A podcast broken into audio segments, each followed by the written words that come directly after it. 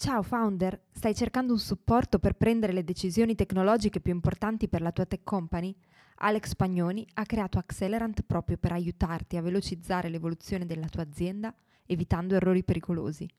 Scopri un team di consulenti esperti a cui puoi affidarti per check-up, formazione o per il supporto continuativo di un fractional CTO. Per saperne di più vai su www.accelerant.it. Aspettiamo di conoscerti.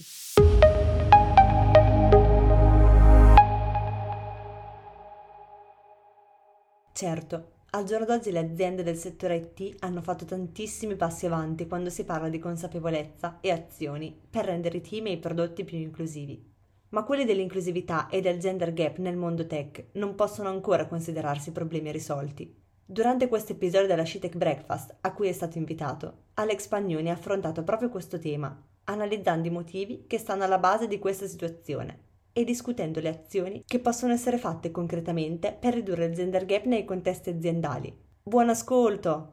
Buongiorno, benvenuti a tutti e a tutte a questa nuova colazione del venerdì con SciTech e con il nostro nuovo ospite che ho visto anche già entrare nella diretta. Eh, oggi intervistiamo Alex Pagnoni, eh, che è CEO di InnoTeam e managing partner di eh, Accelerant, ma è eh, anche fondatore della, della, community CTO Mastermind, quindi una community un po' come, eh, come SciTech. Quindi io non aspetterei altro, altro tempo, ma lo farei entrare subito così iniziamo la nostra intervista. Eccoci qua. Ciao Alex.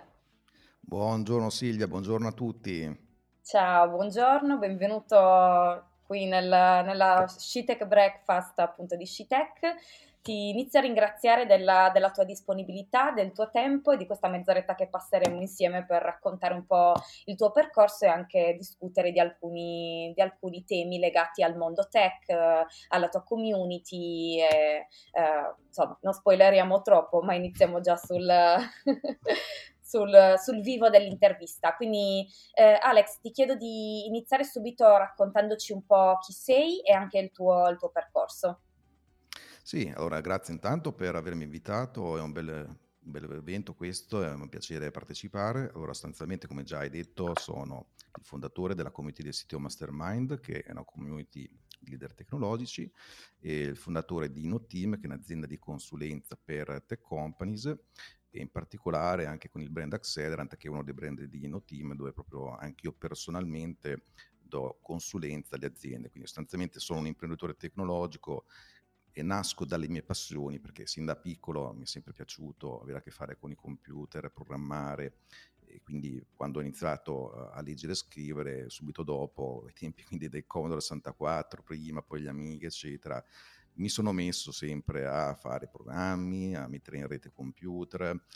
unito questa passione qui per la tecnologia e l'informatica anche alla passione di organizzare eh, persone, quindi fin da piccolo ho iniziato a creare dei club di computer, poi dei gruppi di quella che veniva chiamata demo scene, cioè gruppi di programmatori, grafici, musicisti che sparsi in tutta Italia realizzavano delle cosiddette demo per far vedere come funzionavano i computer con i limiti di allora, e quindi li si spremeva fino all'ultima goccia. E questo mi ha portato a un certo punto, in maniera naturale, quando ho finito i miei studi, a mettermi in proprio, a creare partita IVA prima come professionista e subito dopo un'azienda e nel tempo ho creato delle iniziative come aziende di prodotto dove ho creato delle piattaforme tecnologiche, dei servizi che oggi chiameremo digitali e una serie di tante altre iniziative sempre sfruttando appunto queste passioni qui e a un certo punto, poi nel 2007, ho fondato quella che è l'azienda attuale, che è InnoTeam, che dà, come dicevo prima, consulenza alle altre tech companies. Quindi questo è un po' il mio percorso molto grandi linee. Ottimo, grazie. Adesso uh, sfruttiamo un po' quello che hai detto per andare più a fondo e uh, una domanda che volevo farti è proprio com'è che un, um, ad un certo punto uh, sei passato dal creare le tue, le tue aziende a voler aiutare altre persone a farlo? Perché? Cosa è scattato? Ma guarda, proprio perché eh, costruendo io delle aziende in primis mi sono reso conto delle grandi difficoltà che ci sono nel costruirle, farle evolvere in uno scenario come quello tecnologico che è in grande fermento e soprattutto poi in questi ultimi anni. Quindi chi eh, si trova in queste condizioni come sia imprenditore tecnologico ma anche come leader tecnologico, quindi figure di responsabilità come CTO o simili, hanno davanti delle sfide molto molto grandi. Ecco, avendo io proprio passato anche tutta una serie di difficoltà quando c'erano i tempi della cosiddetta new economy, no? quindi parliamo di inizio 2000, che poi a un certo punto si è flosciato, è scoppiato tutto perché il mercato in realtà era troppo piccolo rispetto agli investimenti fatti, quindi io stesso eh, anche le iniziative che ho portato avanti si sono sgonfiate a un certo punto, quindi eh, questo mi ha portato ulteriormente a cercare di capire anche gli aspetti marketing, business, comunirli a quelli tecnologici per farle funzionare tutte queste iniziative. Quindi la mia stessa esperienza come anche CTO, cioè persona che gestisce gli aspetti tecnologici di un'azienda, mi ha portato a dire ok, so quanto sono uh, in difficoltà uh, queste persone che sono molto sole, anche proprio CTO, a prendere appunto decisioni anche difficili per le loro aziende, non c'è una possibilità di confronto, non ci sono percorsi di formazione dedicati e quindi anche per questo a un certo punto ho deciso di aiutare le altre aziende a costruire meglio i loro prodotti digitali, le loro piattaforme, quindi questo non toglie il fatto che comunque io rimango sempre un imprenditore dentro me anche di prodotto, quindi prima o poi qualche primo prodotto lo ritiro fuori, ogni tanto ho fatto delle tecnologie, anche open source, però mi piace anche aiutare gli altri proprio per questi aspetti un po' community che dicevo prima, no? quindi è una cosa che, che mi piace molto, quindi è in questo senso qui che do consulenza sia io personalmente che tramite il mio team alle altre aziende, sia in termini di consulenza pura che anche di sviluppo software, sviluppando assieme ai miei clienti le loro piattaforme. Quindi è un po' questa la motivazione che c'è dietro alla fondazione di Noteam.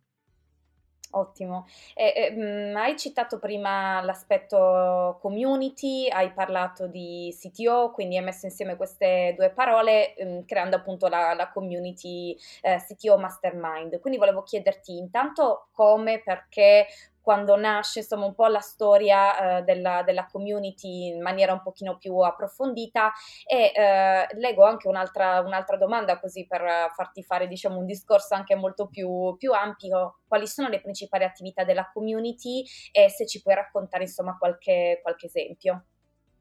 Sì, volentieri. Allora, sostanzialmente questa è una community che ho creato qualche annetto fa, non molti anni fa, proprio per quei motivi che dicevo prima, di grandi sì. difficoltà, no? che hanno proprio CTO e aspiranti tali, dove peraltro per CTO non intendo per forza il Chief Technology Officer, ma anche altre figure intermedie che comunque hanno eh, potere di decidere, soprattutto hanno responsabilità di decidere, come ad esempio Engineering Manager, Vice President of uh, Technology, uh, team leader, figure del genere. No? Okay. Quindi proprio per il fatto che hanno questa grande difficoltà a confrontarsi con dei, dei pari, perché non c'erano altri gruppi del genere, almeno in Italia, e proprio perché non ci sono neanche percorsi formativi, è anche difficile trovare dei mentori che possano aiutare.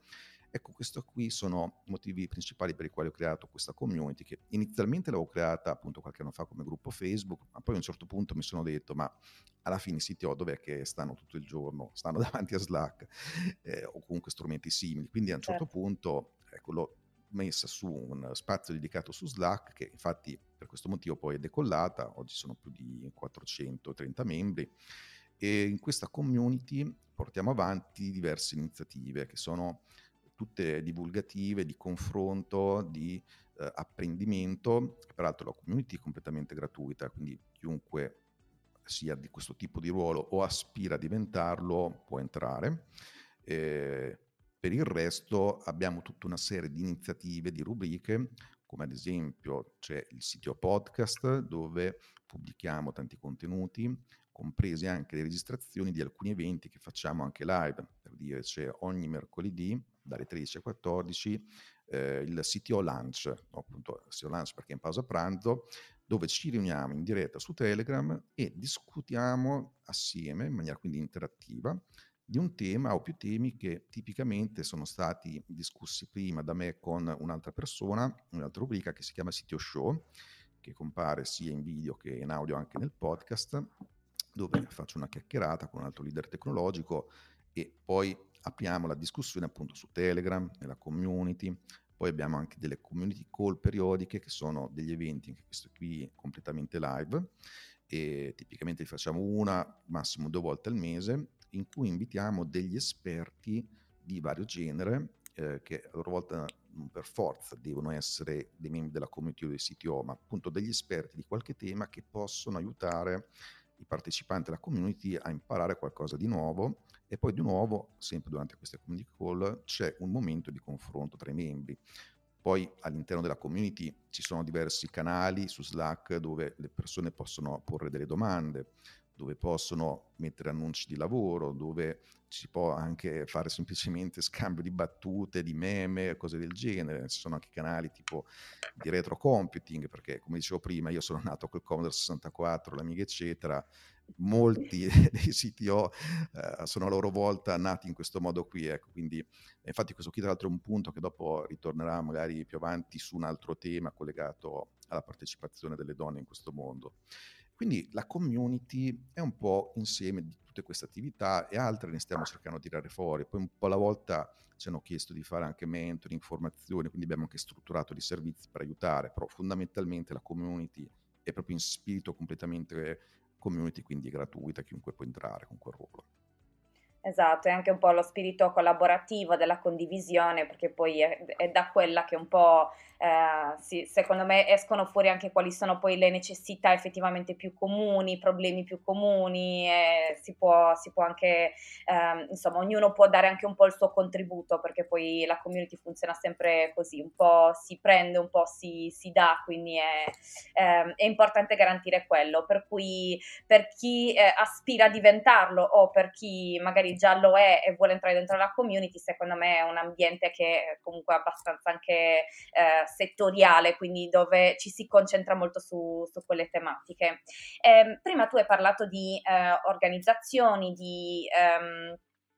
imprese, contesti diciamo più tecnologici dove eh, ovviamente per, per, tua esperienza eh, sei entrato, hai visto, eh, parlando proprio di questi contesti aziendali e parlando di quelli che tu dicevi prima essere dei problemi che un po' poi hai verificato essere dei problemi comuni un po' a tutti i contesti aziendali del mondo tech, quali sono questi problemi più, più ricorrenti di cui ti sei reso conto?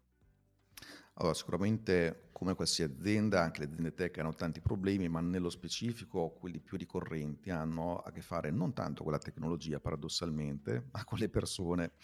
Perché eh, diciamo con la tecnologia, bene o male, Soluzioni ne troviamo un po' per tutte le cose, per tutte le esigenze, no? alla fine si tratta di impegnarsi a studiare tecnologie, a rimanere sulla cresta dell'onda quando ci sono nuovi avanzamenti, nuovi paradigmi, però fondamentalmente quello del risolvere questioni tecnologiche non è più un problema principale. Uh, il problema principale è gestire le persone che costruiscono questi prodotti, magari e soprattutto anche poi trovarle e trattenerle. Oggi la più grande difficoltà che hanno le aziende tech e quelle che vogliono diventarle è proprio quello di attrarre e poi trattenere persone di talento che eh, in questo contesto sono sempre più richieste ed è sempre più difficile appunto trovarle e poi evitare che se ne vadano perché tra l'altro la stessa pandemia eh, ha avuto comunque tra tutti i suoi disastri, anche alcuni effetti positivi, tra i quali comunque spingere fortemente l'innovazione e la digitalizzazione delle aziende per, banalmente per farle sopravvivere.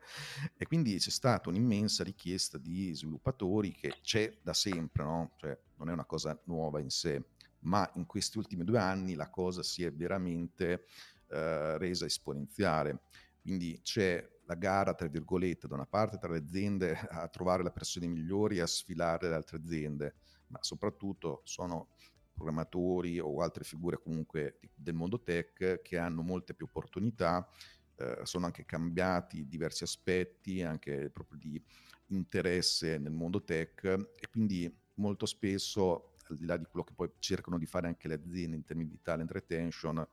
molte volte questi sviluppatori è difficile tenerli in azienda, quindi il turnover è elevatissimo, stanno aumentando molto le RAL, che da una parte in realtà è giusto, perché i programmatori in Italia sono sempre stati pagati poco, dall'altra però le aziende stanno faticando a stare dietro, perché ci sono alcune aziende tipo startup che stanno ricevendo grandi finanziamenti e quindi cercano di risolvere il problema banalmente buttando più soldi sul piatto, però creando poi dei problemi di cultura perché magari non prendono le persone giuste, dall'altra mettono in difficoltà le aziende più piccole o che non hanno quei capitali perché magari poi non si possono più permettere certe RAL. Tutto qui, quindi è un percorso di transizione. Quindi ti direi che ad oggi i problemi più grandi sono nel mondo in termini di persone, nel mondo tech. Mm. Curiosità, domanda super estemporanea che mi viene in mente, ma eh, secondo te qual è, mh, mm, ti sei fatto un'idea di come si potrebbe affrontare questo tipo di problematica, soprattutto mh, mm, rispetto all'ultima che eh, dicevi sul trattenere i talenti? C'è un'idea che ti sei, che ti sei fatto nel mentre in questo, in questo periodo? Sì, sì, assolutamente, anzi tra l'altro sono anche tra quelle cose che anche proprio io come consulente cerco di mhmm, portare alle aziende proprio per aiutarle. Diciamo, allora, qui sono tanti fattori, allora, sicuramente da una parte è diventato una sorta di lavoro di marketing, quello di attrarre le persone, cioè in un certo senso eh, sviluppatori, figure simili vanno trattati come clienti, quindi li devi attrarre, non è più come una volta che bastava mettere un annuncio, ti arrivavano magicamente le candidature, cioè adesso c'è tutto un concetto di employer branding importante okay. in cui bisogna comunicare delle cose che spesso sono state tralasciate, a partire dai valori aziendali, che sembrano banali. Per valori aziendali non dico l'azienda mira la qualità, mira, cioè quelli non sono valori, i valori sono cose anche differenzianti, per dire in un team uno dei valori è quello di imparare, insegnare, divulgare infatti è stato uno di quelli più accolti tra tutti i valori che abbiamo definito. Eh, anche tutta una serie di altri valori sono importanti. Poi bisogna puntare molto sul far sì che queste cose che vengono dichiarate poi effettivamente ci siano in azienda, perché a dichiararli sono bravi tutti chiaramente, ma poi dopo, una volta che le persone entrano e si ritrovano con una cultura che non corrisponde, oppure cultura tossica o sono altri elementi, poi fuggono subito. Certo. Quindi sicuramente poi le aziende devono investire molto nel migliorare la cultura interna e non significa questo portare le aziende a fare quello che pensavano che fosse uno dei fattori di Google nel trattenere talenti, cioè avere i tavoli da ping pong piuttosto che le sedi colorate, eh, la mensa interna, cioè sì, quelle sono cose carine, ma la cultura di Google non si è creata con quello, quella è stata una conseguenza, quindi evitiamo di guardare il sintomo con quello che invece è il vero punto, cioè è proprio la cultura in sé che si crea. Quindi ecco perché di nuovo mi ricollego a quel punto che non è un problema tecnologico ma di persone, quindi cultura aziendale, temi di questo genere sono dei fattori che contano molto nel trattenere le persone, quindi anche quei benefit tra virgolette immateriali che vanno al di là della mera RAL, come la formazione, il fatto comunque di avere ad esempio il lavoro da remoto, che anche questo è diventato molto molto molto importante, soprattutto anche qui con la pandemia, cosa che per chi fa parte del mondo tech in un certo senso è sempre stato dato per scontato, ma molte aziende non lo capivano. Finalmente il fatto di aver assaggiato che le persone, se gestite bene, lavorano anche meglio da remoto da casa loro, ecco, ha aperto un grosso filone. Le aziende che ancora questa cosa non hanno capita stanno facendo ritornare i dipendenti in ufficio e se li stanno perdendo, perché a questo punto si sono aperte opportunità per questi sviluppatori in tutta Italia e anche al di fuori. Quindi questi sono sicuramente dei punti sui quali puntare per trattenerle le persone. Ottimo, grazie, grazie. Rimarrei sulla parte di persone. Rimarrei sulla parte di persone perché vorrei affrontare il l'annoso tema del, eh, delle donne nel mondo tech e nei team tech e nei prodotti tech, perché poi eh, comunque mh, questo ha un'influenza anche su quello che poi si sviluppa sulle tecnologie, però poi vorrei chiedere anche a te rispetto alla, alla, tua, alla, tua, esperienza, a che punto sono le aziende sia in termini di consapevolezza, sia in termini di azioni quando si parla di, um, di eh, bilanciamento di genere all'interno, del, all'interno dei, dei, gruppi tech e dei prodotti che si sviluppano faccio una precisazione, ovviamente io uh, come Scitech mi concentro in questo caso nel bilanciamento dal punto di vista del, del genere, però ovviamente eh, le tematiche di diversity e inclusion sono molto più ampie, però uh, giusto per affrontare questo pezzettino di, di, un, di un, percorso più, più ampio ovviamente. Sì, allora diciamo che chiaramente anche io mi riferisco solo al mondo tech, quindi non guardo fuori perché chiaramente uh-huh fuori ci sono molti più problemi da questo punto di vista. Allora, il mondo tech infatti è sempre stato abbastanza all'avanguardia su questi temi, soprattutto negli ultimi anni. Quindi ti direi che in termini di consapevolezza è aumentata notevolmente, questo è partito molto, ad esempio, dagli Stati Uniti, ma sta arrivando anche qua, lo si vede da tanti punti. Chiaramente non è ancora un problema risolto, assolutamente, però questa consapevolezza eh, sicuramente c'è, eh, spesso è anche in reazione a degli incidenti che sono accaduti, per dire eh, sexual harassment in conferenze addirittura di settore, che però a un certo punto hanno portato ad avere dei codici di condotta nelle conferenze che anche in Italia si sono diffusi, quindi c'è molta più attenzione su queste cose qua, c'è molta più attenzione sulla cultura interna che non sia appunto tossica e respingente verso le donne. E poi dopo magari anche su questo farò degli esempi, però sicuramente la consapevolezza in sé è aumentata, sono aumentate notevolmente anche le almeno dichiarazioni di intenti, questo lo vediamo ad esempio negli annunci di lavoro che molto di più citano termini come inclusività e cose simili e quindi sicuramente si è capito che questo è un punto da, da affrontare e quindi proprio per questi fatti qui dobbiamo però anche fare attenzione a quelle aziende che stanno semplicemente facendo virtue signaling, cioè dichiarano di avere certe caratteristiche, le, eh, le supportano in termini di parole, ma non fanno delle azioni concrete, cioè quello è facile, chiunque lo può fare, no? quindi sicuramente poi bisogna fare attenzione, quindi una volta che si entra in un ambito di lavoro dove appariva in un certo modo, ma poi scopriamo che un altro, lì bisogna fuggire subito, però è migliorata notevolmente secondo me la cosa, è migliorata anche per questioni in un certo senso eh, obbligatorie, proprio per il fatto che c'è questa grandissima richiesta di persone in più, no? Sì. Se noi rinunciamo no, a una fetta importante di, di, lavoratori come sono appunto le donne, cioè, è stupido anche da parte delle aziende no? dire ok, rinunciamo alle donne, ma per quale motivo? Se in realtà c'è talmente tanta esigenza, quindi questo facendo un discorso di basso livello, cioè serve anche proprio l'interesse delle aziende far lavorare meglio le donne, proprio perché c'è questa grandissima carenza. Quindi anche donne, ma anche persone di altre culture, quindi come dicevi tu adesso ci soffermiamo chiaramente sulle donne, ma in generale proprio il tema inclusività diventa un fattore competitivo. Quindi anche questo qui diventa ulteriormente uno di quei fattori di talent acquisition, retention che le aziende stanno capendo che è importante. Quindi anche su questo vedo maggiore consapevolezza, proprio perché sempre mirando adesso proprio all'interesse dell'azienda, è proprio interesse che si eh, diversifichi, ma lo è anche in termini, perché prima hai citato anche prodotto, no? e anche in termini proprio di prodotto che si crea, questo è importante. E anche qui è aumentata notevolmente la consapevolezza, perché allora, diciamo così che eh, chi sviluppa tecnologia mh, mm, non è esattamente un campione rappresentativo poi di chi la consuma, eh, proprio perché magari chi si occupa di tecnologia informatica magari ha delle peculiarità e non è comunque rappresentativo appunto del grande pubblico, esatto. no? E quindi nel momento in cui, eh, cioè, alla fine tutti sono bravi a scrivere codice volendo, ma la questione non è scrivere il codice bene o male, anche qui ripeto, non è un problema di tecnologia. Il fatto è che eh, si eh, crea una sorta di divario tra il pensiero e le interpretazioni dei problemi degli utenti finali, no? E quindi avere un team che includa diverse esperienze, diverse culture, diverse sensibilità, diversi approcci anche al problem solving, può aiutare molto a colpare questo gap e quindi a realizzare prodotti tech migliori. Quindi proprio, deve essere interesse forte delle aziende tech, ma in generale di tutte, ad avere un team composto da diversi tipi di, di persone, di sessi, di, di culture, per creare prodotti migliori. E su questo le donne, peraltro,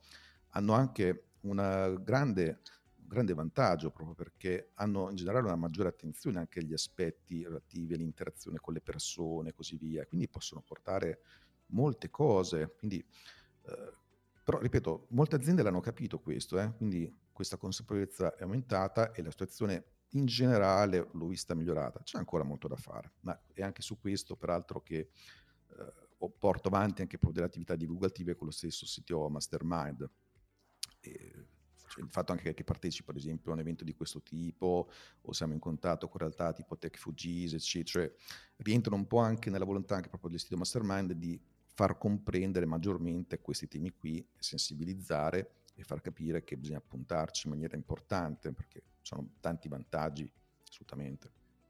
Ecco, infatti, eh, continuando su questa, su questa, scia un po' eh, del, del, passare anche dalla consapevolezza all'azione, oggi è, è vero, eh, dice, lo, lo, dicevi anche tu prima, che comunque c'è una, un, i dati lo confermano, ma anche se il mondo tech sicuramente ha una consapevolezza, una sensibilità anche un po' diversa, però c'è una problematica importante di eh, sbilanciamento tra donne e uomini nel eh, mondo proprio tech, molto più nel mondo tech che magari in altri settori, però concentrandoci un po' più sul mondo tech. Anche un po' rispetto a quello che avete fatto voi, mh, mm, mi raccontavi quando ci siamo sentiti che voi avete comunque un board prevalentemente femminile, quindi eh, rispetto a quello che avete fatto voi, ma anche secondo te che cosa poi si può fare concretamente, cosa le aziende oggi dovrebbero fare concretamente eh, per attrarre più donne o per far sì che ci siano poi più donne, magari non solo oggi, ma anche in un domani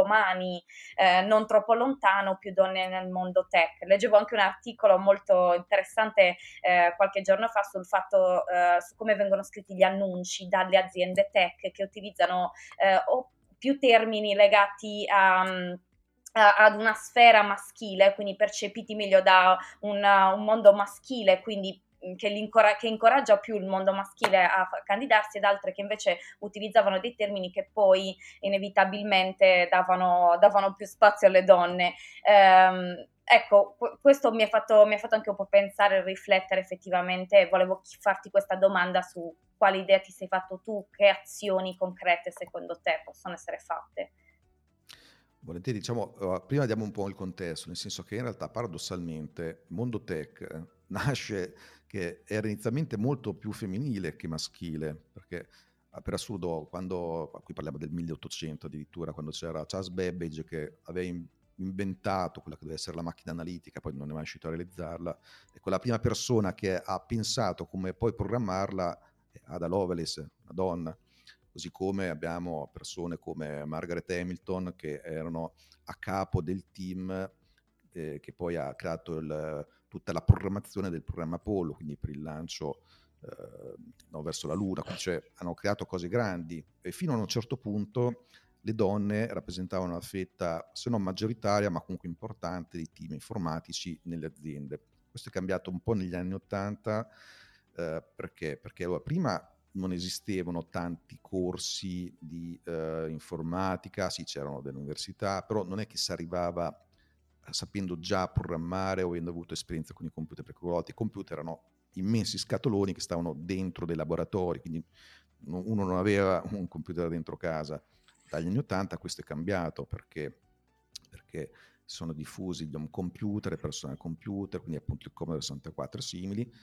quindi molti eh, ragazzi, molti, sono stati, molti bambini sono stati proprio stimolati dall'avere il computer davanti. Qui purtroppo sono nati già Invece quelle cose relative anche agli stereotipi di genere, no? per il quale le bambine devono stare più con le bambole, le cucine, eccetera, eh, invece i, i, bambini devono giocare più con le costruzioni, i gingilli elettronici. Quindi anche dei genitori sono stati stimolati di più a, a usare questi computer, a giocarci, ad apprendere, eh, mentre purtroppo bambine meno. E quindi questo ha portato al fatto che molti ragazzi arrivavano all'università già sapendo programmare. E quindi questo ha cambiato tutta una serie di cose, anche a, a cascata, che ha fatto sì che sempre di più eh, le donne fossero scoraggiate nell'intraprendere carriere di tipo STEM. No? Quindi, eh, e questo porta appunto a questa grandissima carenza che c'è oggi, che eh, fa sì che purtroppo per andrebbe recuperata all'origine questa situazione, cioè ci vorranno molti anni per arrivare ad un equilibrio, ok? Quindi il discorso si può anche ampliare, però sostanzialmente il nocciolo è questo. Quindi cosa si può fare intanto? Beh, allora intanto per dire nel mio piccolo, eh, dire, come dicevi tu, tutto il management eh, di NoTeam, a parte me, vabbè, io perché ho fondato l'azienda, però tutto il management di NoTeam è femminile. Eh, abbiamo però noi stessi il problema di trovarle, le programmatrici. Eh, quindi eh, noi vorremmo anche assumerle, ma non le troviamo per questo motivo qui. A un certo punto, per dire, anche nei corsi universitari, 30-40% di chi le frequentava erano donne, oggi è molto di meno, si è più che dimezzata questa percentuale e quindi proprio c'è un problema all'ingresso che si sfornano molti meno informatici donne,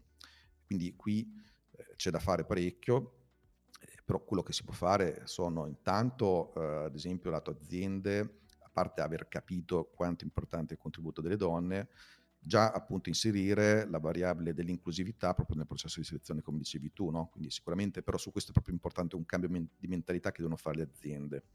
per prendere anche proprio in considerazione un approccio diverso alla risoluzione dei problemi, come dicevo prima, allo sviluppo software. Poi un consiglio potrebbe essere anche proprio quello di entrare in contatto anche con associ- associazioni specifiche che tutelano il diritto al lavoro anche, anche proprio di minoranze, no? come dicevo prima, Tech for G's, oppure anche con voi. Cioè, questo è un altro consiglio importante anche proprio per formulare meglio una cultura interna aziendale e impostare meglio gli annunci e la selezione.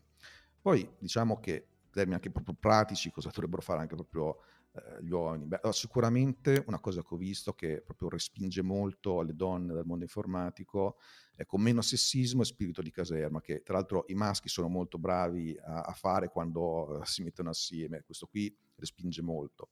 Quindi anche l'azienda però deve fare attenzione a queste cose, deve contribuire a evitare che si crei questo tipo di cultura tossica, cioè non appena vedi i segnali subito intervenire, non, non, non tollerarla e lasciarla lì. Poi le persone singolarmente diciamo, dovrebbero anche occuparsi, dico sempre i maschi, di occuparsi anche loro dei figli e dell'assistenza familiare che spesso, anche proprio sempre per stereotipi culturali, è delegata più alle donne. Questo è un altro problema, quindi i maschi dovrebbero fare anche questo. Sono culture più avanzate delle nostre che già lo fanno da tanto tempo, no? E questo in Italia sicuramente è ancora un po' indietro. Però appunto, siccome questi stereotipi sono culturali, il modo principale per scardinarli è proprio l'educazione in famiglia, quindi eh, anche a scuola, no? complice anche i libri di testo dove ancora abbiamo sia un linguaggio utilizzato che figure dove si vede che l'uomo va a lavorare per dire la donna sta a fare il bucato, cioè ancora si vedono queste cose, quindi è fondamentale un cambio dei modelli di riferimento per bambini e ragazze, no? in modo che possano anche costruirsi un'immagine di sé eh, su chi possono diventare che possono fare ogni tipo di carriere, per dire anche io banalmente, in azienda cerco di fare attenzione alla cultura, ho messo un management femminile, cerchiamo comunque di mettere donne, nel mio privato la mia figlia eh, faccio giocare sì con le bambole e cucine, ma anche con i computer, eh, la faccio vedere mentre io mi diverto a fare circuiti con Arduino, roba del genere, so, a 5 anni, quindi ancora è un po' presto, però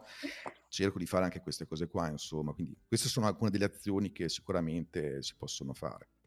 No, questo è molto interessante ehm, anche perché poi eh, un po' lo, lo, i dati appunto dicono che già da sei anni inizia a crearsi poi la, la, la, divisione rispetto a quello che raccontavi tu anche della cultura, dell'educazione, degli stereotipi, per cui fai benissimo a far vedere tua figlia già a cinque anni eh, Arduino come, come, si utilizza, come si costruiscono i circuiti, ma più che altro per dare una scelta che poi sia, sia libera secondo me, perché poi è vero che non Esatto. tutti devono per forza essere matematici, sviluppatrici o, o eh, essere per forza legati al mondo tech e STEM, ma eh, si deve avere comunque una, una libertà eh, più, più, ampia.